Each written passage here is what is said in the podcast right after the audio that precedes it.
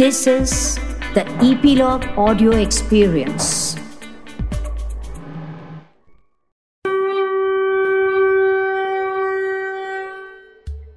नमस्कार श्रोते हो. कसे आहात सगळे? मस्त ना? ज्येष्ठाचा मस्त पाऊस सुरू झालाय. मातीचा सुगंध सगळीकडे पसरलाय. कुठे कुठे कांदा भज्यांचा घमघमाटही सुटलाय. आणि अशा या धुंद वातावरणात आम्ही सृजन सख्या इपिलॉगच्या माध्यमातून तुमच्यासाठी घेऊन आलो आहोत उत्सव सणांचा मेळ संस्कृती परंपरांचा या पॉडकास्ट मालिकेचा आजचा भाग. आम्ही स्वाती सरोज आणि अपर्णा तुमचे मनापासून स्वागत करतो.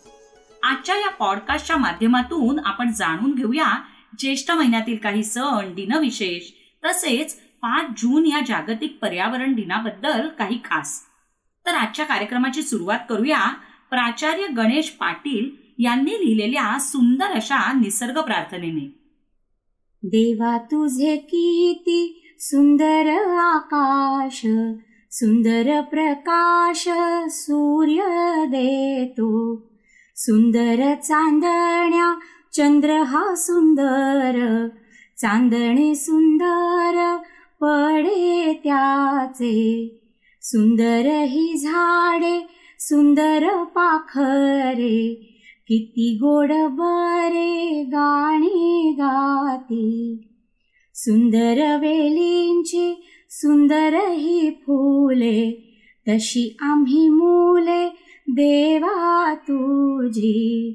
इतुके सुंदर जग तुझे जर किती तू सुंदर असशील. किती तू सुंदर असशील वा. वा मस्तच स्वाती. सरोज ही प्रार्थनारूपी कविता तूही नक्कीच ऐकली असशील हो ना? हो तर? अगं आपण सगळ्यांनी लहानपणी म्हटलेली ही कविता आहे नाही का? आपल्या भोवतीच्या सर्व निसर्गाचं सुंदर वर्णन असणारी आणि देव आणि निसर्ग यांच्यातल्या एकरूपतेचं वर्णन असणारं असं हे छान निसर्ग गीत अशीच एकरूपता साधली होती आपल्या संतांनी नाही का? हो हो. वृक्षवल्ली आम्हा सोयरे वनचरे असं म्हणत निसर्गात तल्लीन होणारे संत तुकाराम असोत. किंवा कांदा मुळा भाजी अवघी विठाई माझी असं म्हणणारे संत सावतामाळी असोत. असे कितीतरी संत. ह्या सगळ्या संतांनी आपल्याला देवाप्रमाणेच निसर्गावर सुद्धा प्रेम करायला शिकवलंय ना? अगदी खरंय. असं बघ जंगलात नदीकाठी वस्ती करणारे पर्यायाने निसर्गाच्या अगदी जवळ राहणारे आपण. हो की नाही? हो पण कालौघात मात्र जागतिकीकरण पर्य प्रगतीच्या एक एक वाटा चढताना आपण निसर्गापासून मात्र अगदी दुरावत चाललो आहोत. खरंय. अगं आपल्या प्राचीन ग्रंथांमध्ये झाडाची निगा कशी राखावी? झाडांचे औषधी उपयोग काय? किती प्रकारचे आहेत? पर्यावरणाची निगा कशी राखावी? ह्याबद्दल आयुर्वेदामध्येही अनेक ग्रंथ लिहिले गेले आहेत. हे बरोबर हा. म्हणूनच प्रगतीच्या वाटेवर जाताना पर्यावरणाची निगा राखणे ही आवश्यक आहे. नव्हे अगं ते आपले कर्तव्य आहे. अगदी खरं पण नुसतं झाड लावणं महत्वाचं नाही तर त्या झाडांचं नित्यनेमाने संवर्धन करणं हेही तितकंच महत्वाचं आहे. आपण माणसं सर्वस्वी पर्यावरणावर अवलंबून आहोत. त्याचं रक्षण करणं हे आपल्या सर्वांच्या हितासाठीच आवश्यक आहे नाही का? हो हो. अगदी खरंय ग. अगं म्हणून संयुक्त राष्ट्रांनी एकोणीसशे चौऱ्याहत्तरपासून पाच जून हा दिवस जागतिक पर्यावरण दिन म्हणून साजरा करायला सुरुवात केली. पर्यावरणाशी संबंधित विषय आणि समस्यांकडे लक्ष वेधून त्याबद्दल जागरूकता निर्माण करणं आणि त्याविषयी तातडीने पावले उचलणं हा यामागचा हेतू. अच्छा. जगभरामध्ये पर्यावरणाशी निगडीत एक वर्ष एक संकल्पना असं ठरवून ती वर्षभर राबवली जाते. आणि पर्यावरणाची हानी रोखण्यासाठी पुन्हा संतुलन साधण्यासाठी अनेक उपाययोजनाही केल्या जातात बरं का? अगं असं बघ जागतिक पर्यावरण दिनाच्या वेबसाईटवरच लिहिलेलं आहे. आपण खातो ते अन्न श्वास घेतो ती हवा पितो ते पाणी आणि हवामान. बर. ह्या सगळ्या गोष्टींमुळे आपण या ग्रहावर राहू शकतो. अच्छा. बघ ह्या सगळ्या गोष्टी आपल्याला निसर्ग देतो. आणि सध्याच्या या अभूतपूर्व परिस्थितीमध्ये निसर्ग आपल्याला एकच मोलाचा संदेश देतोय. स्वतःची काळजी घेण्यासाठी आपण निसर्गाची काळजी घेणे अत्यंत गरजेचे आहे. अगदी अगदी खरंय.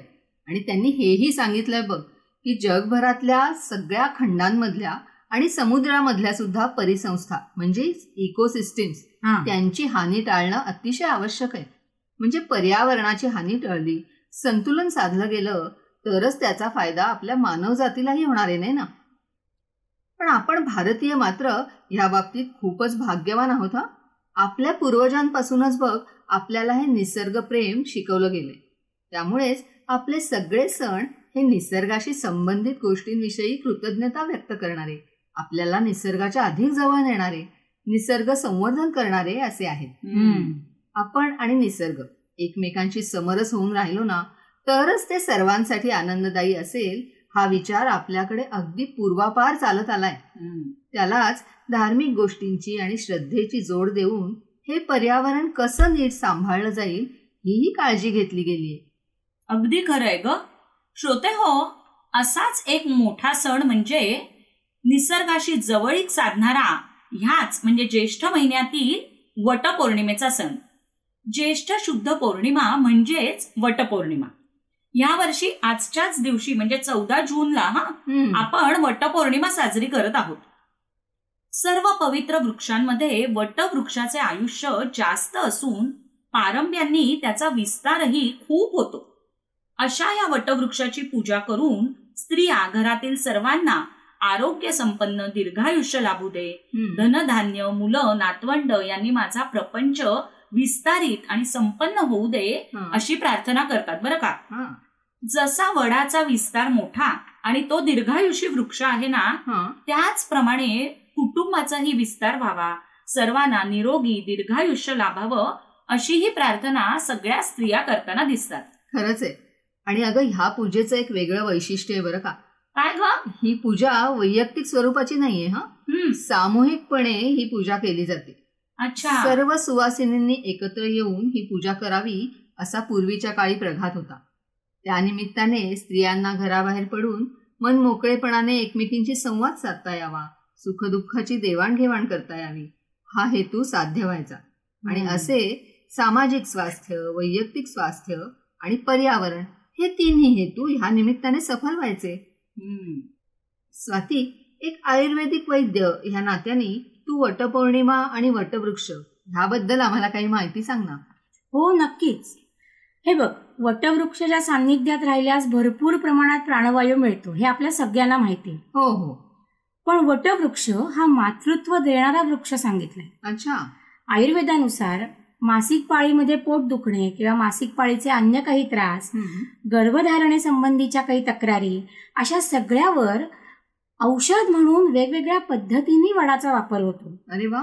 पाने खोड चीक पारंब्या मूळ असा अखंड वडाचा वृक्षच औषधी गुणांनी युक्त आहे. वा.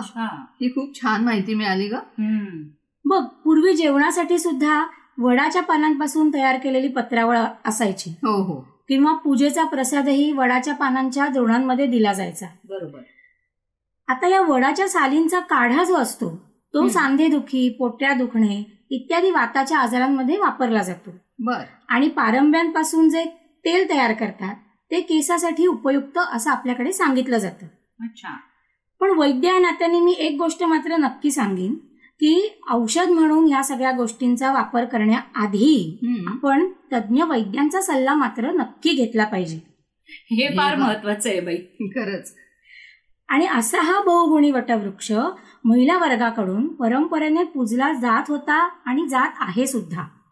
थोडक्यात सांगायचं तर निमित्त देवाचं रक्षण देहाचं. वा.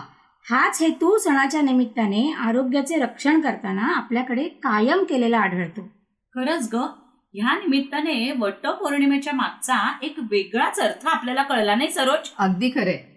आता हा सण आपण अधिक जाणीवपूर्वक साजरा करूया ना? हो नक्कीच. या वटपौर्णिमेप्रमाणेच ज्येष्ठ महिन्यात आणखीही अनेक उत्सव आणि दिनविशेष आहेत बरं का. त्यातलाच एक उत्सव म्हणजे गंगा दशहरा. प्रसिद्ध संस्कृत कवी जगन्नाथ पंडित यांनी याच गंगा दशहरा काळात गंगेचं वर्णन करणारं गंगा लहरी नावाचं बावन्न श्लोकांचं स्तोत्र लिहिलंय. अतिशय श्रवणीय आहे ना हे? गंगा मातेची केलेली सौंदर्यपूर्ण स्तुती ह्या स्तोत्रात आपल्याला ऐकायला मिळते.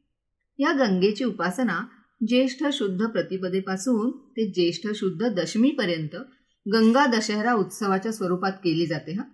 दशमीला गंगा नदीत स्नान करून दानधर्म करतात. उपास भजन गंगेची आरती अशी वेगवेगळी उपासना केली जाते. अगं या गंगा नदीला आपल्या हिंदू धर्मामध्ये देवीचा मान दिला गेलाय. म्हणूनच या दहा दिवसात नदीवर जाऊन तिची पूजा करतात. तिला हळदी कुंकू फुलं दिवा अर्पण करून नदीची खणा नारळाने ओटी सुद्धा भरतात. नदीच्या घाटावर जे कोणी आले असतील त्यांना खिरापत किंवा शिरा असा एखादा गोड पदार्थ प्रसाद म्हणून दिला जातो. बर. बरं लोकांमध्ये अशीही समजूत आहे की आपल्याकडून अनवधानानं काही चुका किंवा वाईट कर्म होत असतात. त्यापासून मुक्ती मिळण्यासाठी गंगा दशहरा उत्सवामध्ये गंगा नदीत स्नान करावं. पण खरं तर सध्या परिस्थितीमध्ये ना गंगा नदी स्वच्छ ठेवणं निर्मळ ठेवणं हे आपलं कर्तव्य आहे. अगदी खरं. आणि त्यासाठी प्रयत्न करणं हा खरा गंगा मातेला आपण दिलेला मान सन्मान ठरेल. हो की नाही? अगदी बरोबर आहे ग स्वाती. आणि आपण आपलं हे कर्तव्य उत्तम रीतीने पार पाडणं ही प्रत्येकाची जबाबदारी आहे. बरोबर. चला तर पुढे जाऊया श्रोते हो. तर ज्येष्ठ दशमी नंतर येणारी ज्येष्ठ शुद्ध एकादशी ही निर्जला एकादशी म्हणून ओळखली जाते माहितीये का? बर. अगं पाणी सुद्धा न पिता एकादशीचे व्रत करणे म्हणजे निर्जला एकादशी. बापरे किती अवघड आहे हे. अगं वसंत ग्रीष्म ऋतूपेक्षा म्हणजे उन्हाळ्यापेक्षा पुढे येणाऱ्या वर्षा ऋतूत आपल्याला तहान कमी लागते. हो. ह्याचीच जाणीव करून देणारी ही निर्जला एकादशी. अच्छा. म्हणजे आरोग्य उत्तम राहावं. म्हणून आपण आपलं कर्तव्य सुद्धा किती चांगलं बजावलं पाहिजे याचं हे उत्तम उदाहरण आहे. हो. बरोबर आहे. खरी गोष्ट आहे. बरं मंडळी याच दिवशी गायत्री जयंती ही साजरी केली जाते बरं का? गायत्री मंत्राचे पठण केले की चारही वेदांचे ज्ञान आपल्याला मिळते असे म्हणतात. चार वेद आणि अठरा पुराणे यांची माता ही गायत्री देवी आहे. महाराष्ट्रातील चोपडा या गावी या गायत्री देवीचे शक्तीपीठ आहे. हा. या शक्तीपीठच्या मंदिरामध्ये गायत्री जयंतीचा उत्सव अगदी मोठ्या धूमधडाक्यात साजरा केला जातो. या गायत्री मंत्राचे पठण आपण सगळेच नित्य नेमाने करत असतो नाही का? अगदी. चला तर एकदा गायत्री मंत्राचं पठण करूया. ॐ भूर्भुवस्वः तत्सवितुर्वरेण्यं भर्गो देवस्य धीमहि धियो यो नः प्रचोदयात्. वा स्वाती मंडळी या सूर्यदेवाच्या प्रार्थनेतून बुद्धीला श्रेष्ठता आणि उत्तम कर्म करण्याची प्रवृत्ती तू आम्हाला दे असं मागणं आपण मागत असतो हं? ह्याच गुणांनी परिपूर्ण अशी दोन रत्न आपल्या भारतवर्षाला लाभलेली आहेत. कोणती? एक म्हणजे झुंजार राणी लक्ष्मीबाई आणि आपल्या महाराष्ट्राच्या शक्तीचं प्रतीक म्हणजे छत्रपती शिवाजी महाराज. राणी लक्ष्मीबाई यांची पुण्यतिथी आणि शिवाजी महाराजांचा शिवराज्याभिषेक दिन हेही या ज्येष्ठ महिन्यातच येतात हा? तर ह्याच निमित्ताने त्यांची थोडक्यात माहिती घेऊया आणि त्या थोर लढवय्यांचं पुण्यस्मरण करूया. मेरी झाशी नाही दुंगी असं म्हणणाऱ्या झाशीची राणी लक्ष्मीबाई ह्या अठराशे सत्तावन्नच्या स्वातंत्र्य उठावातील एक अग्रगण्य सेनानी होत्या. त्यांच्या शौर्याने त्यांना क्रांतिकारकांची स्फूर्ती देवता म्हणून जनमानसामध्ये अढळ स्थान प्राप्त झालं होतं. वा अगदी बालपणापासून अतिशय हजरजबाबी सर्व कामांमध्ये कुशल अतिशय चाणाक्ष आणि हुशार अशी ही पूर्वाश्रमीची मनकर्णिका तांबे. तिच्यातले हे गुण हेरून गंगाधर पंत नेवाळकरांनी तिच्याशी विवाह केला आणि या मनकर्णिका तांबेची सौ लक्ष्मीबाई गंगाधर नेवाळकर या नावाने झाशी संस्थानाची राणी झाली. अगं ह्या राणीचे बहुविध गुण ऐकताना ना आपल्याला अगदी थक्क होऊन जायला होतं बघ. सांग ना. धोरणी चतुर युद्धशास्त्र निपुण शूर आणि थोर कर्तृत्व आणि नेतृत्व असणाऱ्या अशा राणी लक्ष्मीबाई. खरं तर जन्मतः त्या कोणत्याही राजघराण्यात जन्माला आलेल्या नसल्या. तरीही राजघराण्याशी संबंधित व्यक्तींमध्ये त्या वावरलेल्या वाढलेल्या होत्या. हा. घोडेस्वारी करण्यातही त्या वाकबगार होत्या बरं का? हो आणि अगं त्यांना अश्वपरीक्षेचे सर्व मापदंडही माहीत होते. काय सांगतेस अष्टपैलू व्यक्तिमत्व असणाऱ्या ह्या राणी लक्ष्मीबाईंनी युद्धशास्त्रातही प्रावीण्य मिळवले होते. मनाची एकाग्रता विलक्षण चपळता शरीराचा तोल सांभाळण्याचे पूर्ण कौशल्य काटकपणा याच बरोबर चतुरस्त्र भान वृद्धिंगत करणाऱ्या मल्लखांब विद्येतही तरबेज अशा होत्या राणी लक्ष्मीबाई कमाल आहे ना? एवढे गुण एका स्त्रीमध्ये. हो. अशा ह्या थोर वीरांगनेला वयाच्या अवघ्या तेविसाव्या वर्षी अठरा जून अठराशे अठ्ठावन्न म्हणजेच ज्येष्ठ शुद्ध सप्तमीच्या दिवशी रणांगणात वीरमरण आले. कविवर्य भा रा तांबे यांनी ह्या मराठी राणीवर लिहिलेल्या कवितेतील काही ओळी आठवून तिच्या पुण्यतिथीच्या निमित्ताने तिचे स्मरण करूया. रे हिंद बांधवा थांब या स्थळी. अश्रू दोन ढाळी ती पराक्रमाची ज्योत मावळे इथे झाशीवाली. घोड्यावर खंद्या स्वार हातात नंगी तरवार खणखणा करीत ती वार गोऱ्यांची कोंडी फोडीत पाडीत वीर इथे आली. ती पराक्रमाची ज्योत मावळे इथे झाशीवाली. कडकडा कडाडे बिजली शत्रूंची लष्करे थिजली मग कीर्ती रूपती उरली ती हिंद भूमीच्या पराक्रमाची इतिश्रीच झाली. ती पराक्रमाची ज्योत मावळे इथे झाशीवाली. ती पराक्रमाची ज्योत मावळे इथे झाशीवाली. अशा कितीतरी राष्ट्राभिमानी शूरवीरांनी प्राणपणाने आपल्या मायभूमीचे रक्षण केले. असेच आपल्या महाराष्ट्राचे दैवत म्हणजे छत्रपती शिवाजी महाराज. शिवाजी महाराज की जय! महाराष्ट्रामध्ये हिंदवी स्वराज्याचे मुहूर्तमेढ रोवणाऱ्या शिवरायांचा तिथीनुसार राज्याभिषेक झाल्याचा दिवस ज्येष्ठ शुद्ध त्रयोदशी हा आहे. म्हणजे ह्याच महिन्यात की ग? हो. या दिवशी शिवाजी महाराजांनी महाराष्ट्रात हिंदवी स्वराज्याची अधिकृतपणे घोषणा केली. हे राज्य व्हावे ही तो श्रींची इच्छा. या एकाच ध्यासाने त्यांचे अवघे जीवन व्यापले होते. आणि त्यांचा हा राज्याभिषेक महाराष्ट्राच्या इतिहासातील अत्यंत महत्त्वपूर्ण घटना. खरंच. बाबासाहेब पुरंदर यांनी राजा शिवछत्रपती या पुस्तकात राज्याभिषेकाचं इतकं सुंदर वर्णन केलंय की तो प्रसंग अगदी डोळ्यासमोर उभा राहतो. चला तर हाच प्रसंग आपण आता अभिवाचनाच्या माध्यमातून सादर करूया. ज्येष्ठ शुद्ध द्वादशी. रायगडावरचा आनंद आणि गोड गडबड शिगेला पोहोचली होती. रायगड जणू स्वर्गीय नगरी भासू लागली. दुसऱ्या दिवशी पहाटे पाच वाजता महाराजांचा राज्यारोहणाचा मुहूर्त होता. ज्येष्ठ शुद्ध त्रयोदशीचा मंगल दिवस. आनंद वनभुवनी अवघा आनंदी आनंद उसळला. हा सार्वभौमत्वाचा आनंद होता. स्वातंत्र्याचा स्वच्छंद आनंद होता. आमचा राजा आमची सेना आमचे आरमार आमचा ध्वज आमचे प्रधानमंडळ आमची भूमी आमचे पाणी आमचे आकाश. आज सार्वभौम सिंहासनावर राज्याभिषिक्त होणार होते. आम्ही कोणाचेही गुलाम उरलो नाही स्वतंत्र स्वतंत्र झालो. त्या राजमंदिरात सह्याद्रीच्या उंच शिखरांच्या दाटी एका उत्तुंग शिखरावर पहाटेच्या काळोखात सहस्त्रावधी दिवे तेजाळत आहेत. वाद्यांचे प्रतिध्वनी भोवतीच्या दऱ्याखोऱ्यात निनादत आहेत. कसं दिसत असेल ते दृश्य? राजसभेच्या प्रवेशद्वाराचा दिमाग तो काय सांगू? बाहेर दोन्ही बाजूला दोन सुंदर शुभलक्षणी हत्ती नटून थटून झुलत होते.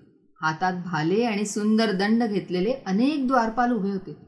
ह्या अतिभव्य प्रवेशद्वारातून आत प्रवेश केल्यावर राजसभेचा विशाल प्राकार माणसांनी अगदी तुडुंब भरला होता. प्रवेशद्वाराच्या रेषेत थेट समोर मध्यावर एक रुं उंच सुबक लांब रुंद असा चौथरा होता. त्यावर आणखी एक सुबक चौथरा होता. त्यावर अष्टस्तंभी साधारणपणे मेघडंबरीप्रमाणे दिसणारी अशी सुंदर मंडपी होती. त्या मंडपीमध्ये सोन्याचे दैदिप्यमान रत्नजडित सिंहासन स्थापिले होते. चार महिने अतिश्रमपूर्वक भारतीय शास्त्र पद्धतीने हे सिंहासन रामाजी दत्तो यांनी तयार केले होते. त्या सिंहासनावर अनेक रत्न आणि बत्तीस चित्र शोभत होती. प्रवेशद्वार ते सिंहासन हे अंतर प्रदीर्घ असूनही एक मोठे वैशिष्ट्य साधले होते. सिंहासनापाशी आपल्या नेहमीच्या संथ आवाजात बोलले तरी प्रवेशद्वाराशी ते बोलणे अगदी स्पष्टपणे ऐकू जात होते. सर्व राजचिन्हे व राज्यचिन्हे सिंहासनाभोवती झळकत होती. सोन्याचे अनेक भाले लखलखत होते. त्यातील एका भाल्याच्या टोकावर सोन्याचा एक सुंदर तराजू झुलत होता. दोन भाल्यांच्या टोकावर सुवर्ण मत्स्य लटकवले होते. काही भाल्यांना बांधलेली अश्वपुच्छे भुरभुरत होती. एकूण राजसभेत सिंहासनाचा थाट अप्रतिम होता. एक हृदयस्पर्शी गोष्ट म्हणजे सिंहासनाच्या अगदी समोर असलेल्या भव्य प्रवेशद्वाराकडे नजर टाकली की दर्शन घडत होते.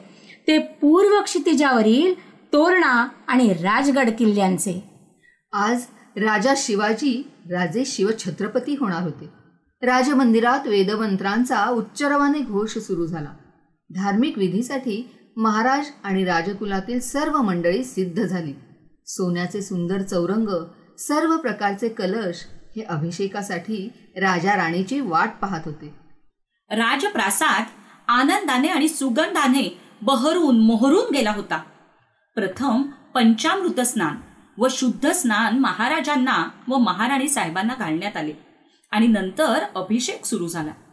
गंगा यमुना सिंधू वगैरे सप्तगंगांच्या धारा महाराजांच्या मस्तकावरून अंगाखांद्यावरून घळघळू लागल्या.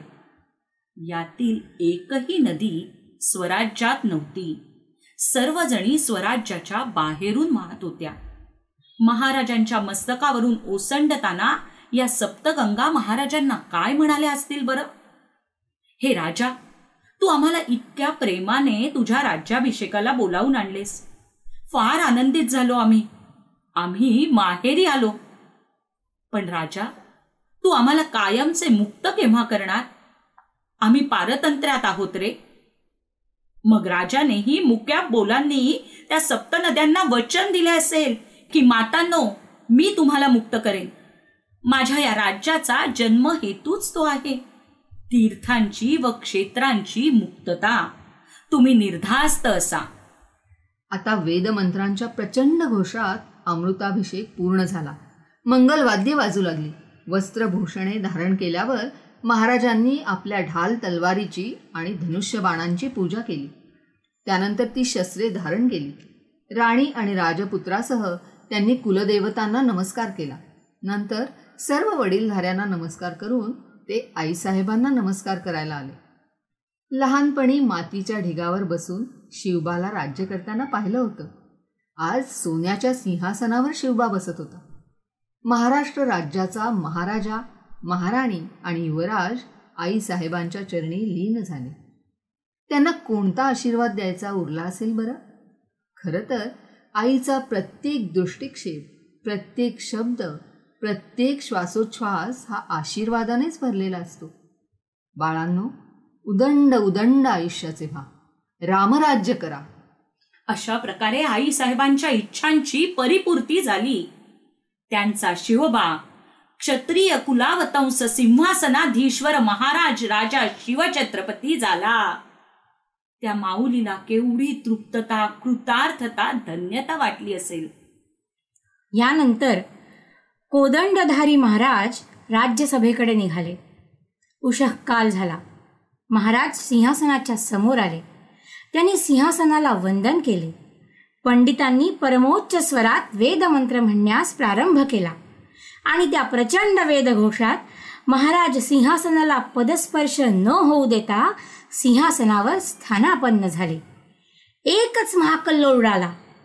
चौघडे ताशे नौबती तमाम वाद्यांनी एकच धूम धडाका उडवला. तोफा बंदुकांनी दाही दिशा एकदम दणाणून सोडल्या. राज्यसभेतील सहस्रावधी सभाजनांनी सोन्या रुपयाच्या फुलांची सुगंधी फुलांची अक्षतांची महाराजांवर अविरत वृष्टी केली. हजारो कंठातून एकच एक गर्जना आली शिवाजी महाराज की जय! शिवाजी महाराज की जय! गायक गाऊ लागले नर्तकी नाचू लागल्या वाद्ये वाजू लागली भाट स्तुतिगीते गाऊ लागले. तोफा बंदुकांची सरबत्ती सतत चालू होती. स्वराज्यातील सर्व किल्ल्यांवर याच वेळी तोफांचा दंडनाट सुरू झाला. सारे राज्य आनंदाने धुंद झाले. त्या जय जयकाराने दिल्लीच्या कांठळ्या बसल्या. फिरंग्यांची झोप उडाली. दख्खनच्या दौलतीच्या नौबती सर्वदूर गेल्या. राजसभा देहभान विसरली होती. आणि आनंद नाम संवत्सरी शालिवाहन शके पंधराशे शहाण्णव ज्येष्ठ शुद्ध त्रयोदशीला उशककाली महाराज शिवाजी राजे सिंहासनाधीश्वर झाले. मोत्याची झालर लावलेले रत्नजडित छत्र गागाभट्टांनी हातात घेतले आणि महाराजांच्या मस्तकावर धरले. आणि त्यांनी उच्च स्वरात घोषणा केली महाराज शिवाजी राजे आज छत्रपती झाले. छत्रपती राजा शिवछत्रपती क्षत्रिय कुलावतांस सिंहासनाधीश्वर राजा शिवछत्रपती की जय जय जय. आजही बाबासाहेबांच्या या ओघवत्या शब्दांनी आपण मंत्रमुग्ध होतो नाही का? यावर आम्ही आणखी काय बोलावे श्रोते हो? ह्या राज्याभिषेकाने आपल्या महाराष्ट्राला एक तेजस्वी राजा लाभला. चला तर या अलौकिक सेनानींना त्रिवार वंदन करून आपल्या आजच्या पॉडकास्टची इथेच सांगता करूया. आज आपण ज्येष्ठ महिन्यातील वेगवेगळे उत्सव आणि दिनविशेष ऐकले. आता ह्या पुढचा आपला पॉडकास्ट सादर होईल जागतिक योग दिवसाच्या निमित्ताने म्हणजेच एकवीस जून ह्या दिवशी. तर रसिक हो ह्या मालिकेतील पुढील पॉडकास्ट ऐकण्यासाठी इपिलॉग मीडियाच्या वेबसाईटवर किंवा तुमच्या आवडत्या पॉडकास्ट ॲपवर सबस्क्राईब करा लाईक करा आणि तुमच्या मित्रमैत्रिणी नातेवाईक यांच्याबरोबर हे पॉडकास्ट नक्की शेअर करा. त्यांनाही सबस्क्राईब करायला नक्की सांगा आणि या सणांच्या वारीत आपल्याबरोबर सहभागी करून घ्या. तसेच सोशल मीडियावर ऍट द रेट इपिलॉग मीडियावर कॉमेंट्स तसेच डीएम नक्की करा. आणि जर तुम्ही ऍपल डिव्हायसेस वापरत असाल तर आमच्या पॉडकास्टला रेटिंग द्यायला विसरू नका. चला तर पुन्हा भेटूया एकवीस जून या दिवशी योग दिनाच्या निमित्ताने. तोपर्यंत नमस्कार.